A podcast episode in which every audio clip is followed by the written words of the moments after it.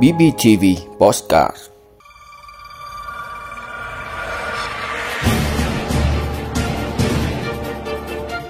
Kính thưa quý vị và các bạn, nói tới sự phát triển của thiết bị di động không thể không nói tới sự nở rộ của các ứng dụng trên smartphone.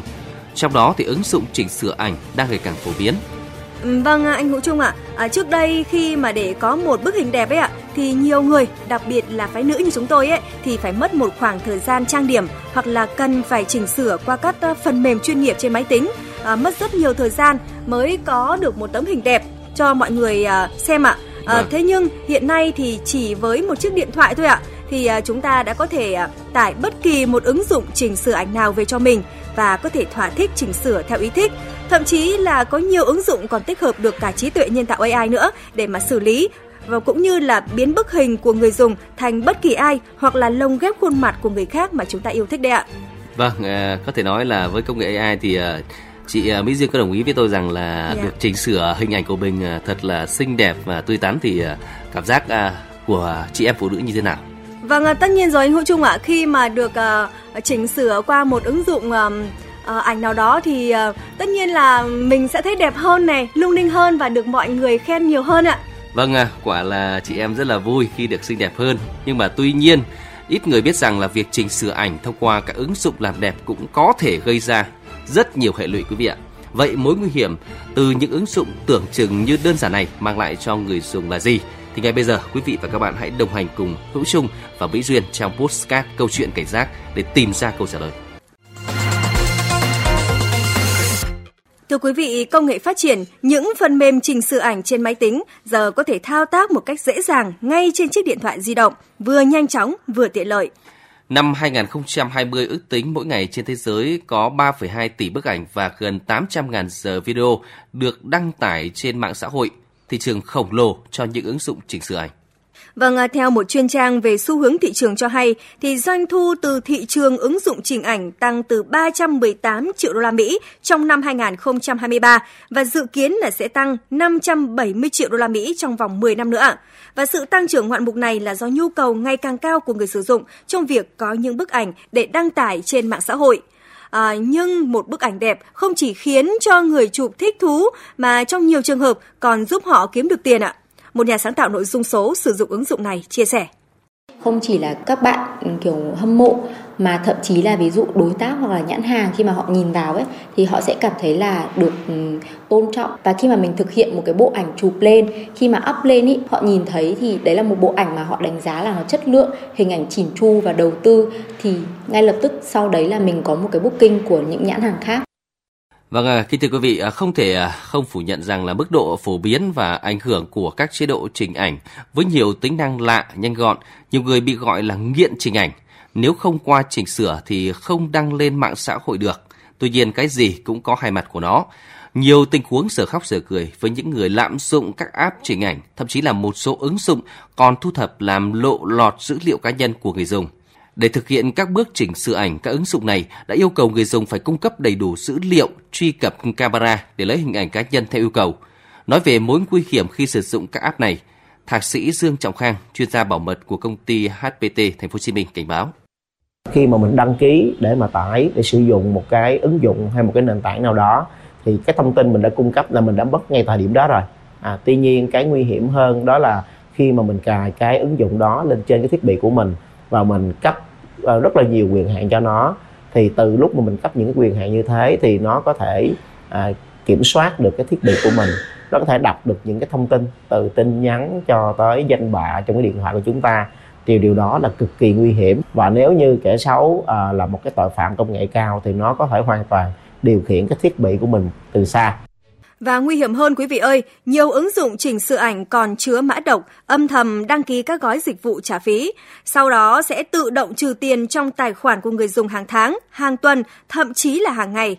Một số ứng dụng còn tìm cách đánh cắp thông tin cá nhân và tài khoản mạng xã hội, ngân hàng của người dùng để à, gửi các thư giác hay là tin nhắn hoặc là thực hiện các hành vi để lừa đảo.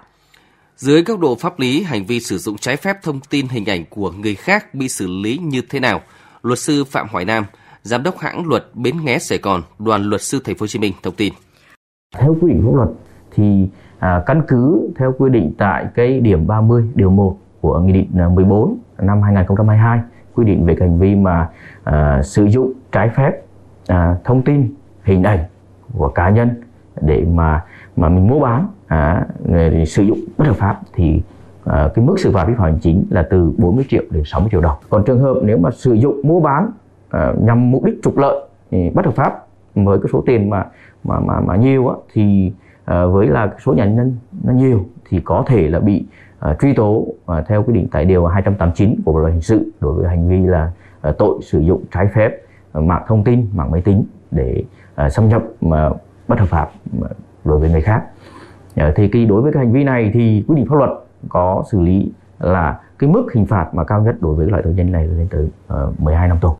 Thưa quý vị, ngoài hệ quả bị lộ lọt đánh cắp thông tin cá nhân thì những ứng dụng chỉnh sửa ảnh này còn ảnh hưởng tới chính sức khỏe tâm thần của người sử dụng đó ạ. Vâng, thưa quý vị, nghe qua thì có vẻ rất phi lý nhưng điều này đã được các nhà nghiên cứu tại Anh chứng minh.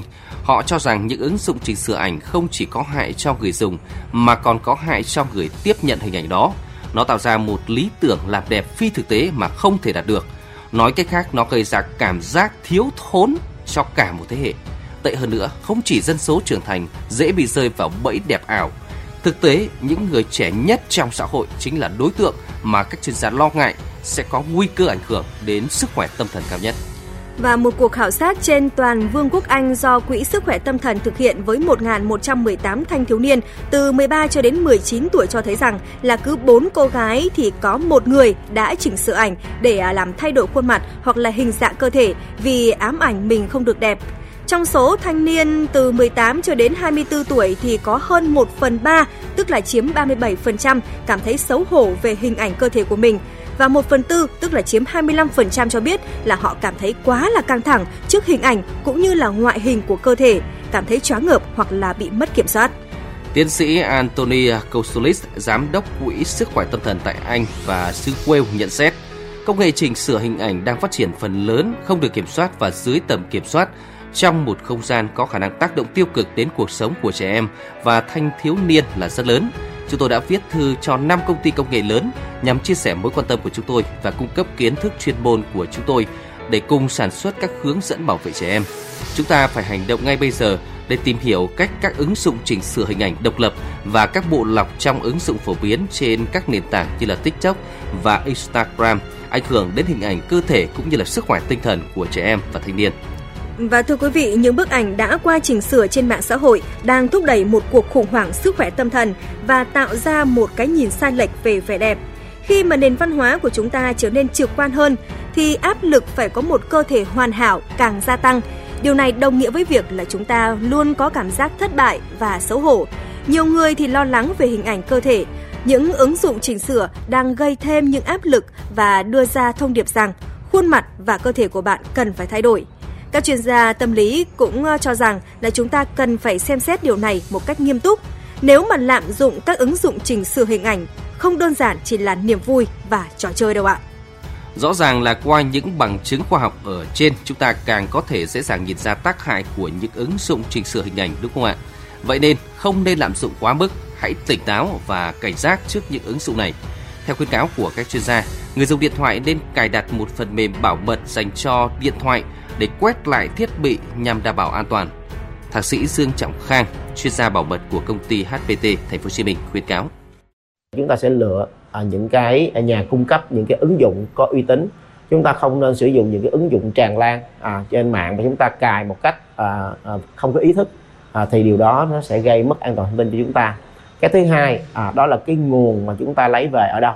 Chúng ta không nên à, lấy cái nguồn của những cái ứng dụng à, người ta chào mời mình thông qua tin nhắn. Cuối cùng là khi chúng ta cài đặt bất kỳ một cái phần mềm ứng dụng gì thì chúng ta cũng phải ý thức được cái chức năng của nó.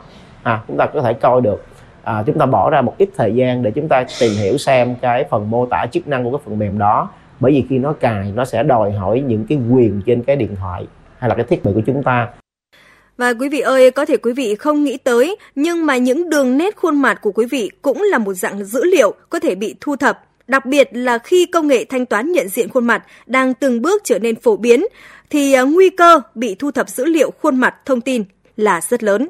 Thời gian gần đây, dân mạng Việt đang sốt ứng dụng video ghép mặt. Những video này là sản phẩm của một ứng dụng có tên là FacePlay. Theo đó, chỉ cần tải FacePlay rồi cung cấp dữ liệu khuôn mặt, người dùng sẽ có thể khóa mình vào trong các nhân vật của những đoạn video được cung cấp sẵn. Nhiều người những tưởng rằng là việc sử dụng các ứng dụng chỉnh sửa ảnh hay là video như FacePlay là một hành động vô thưởng vô phạt. Tuy nhiên, theo nhiều chuyên gia bảo mật thì những trào lưu chỉnh sửa ảnh, video như vậy ẩn chứa không ít nguy cơ đối với mỗi người sử dụng. Theo ông Trần Minh Quảng, giám đốc trung tâm phân tích và chia sẻ nguy cơ công ty an ninh mạng Viettel, người dùng phải đối mặt với hai rủi ro khi sử dụng FacePlay. Điều đầu tiên đó là rủi ro mua app với mức giá lớn hơn hiển thị.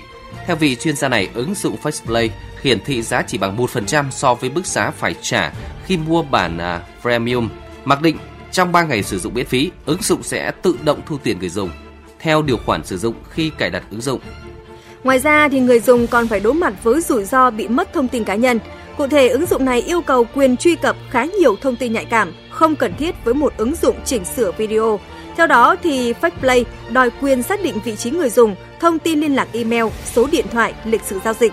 Ngoài ra thì các quyền truy cập khác cũng có thể bị lạm dụng như là truy cập vào kho ảnh, video của người dùng.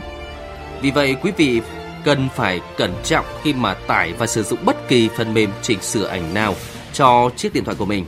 Sống công nghệ cần nhạy bén, nắm bắt nhưng cũng cần phải tỉnh táo và cảnh giác cho dù sử dụng những ứng dụng tưởng chừng như vô cùng đơn giản này. Cần lên tiếng để mọi người cảnh giác hơn trước những ứng dụng chỉnh sửa ảnh trên điện thoại. Vâng và đến đây thì thời lượng của chương trình cũng đã hết. Cảm ơn quý vị và các bạn đã dành thời gian quan tâm theo dõi chương trình. Hẹn gặp lại quý vị trong các số phát sóng tiếp theo.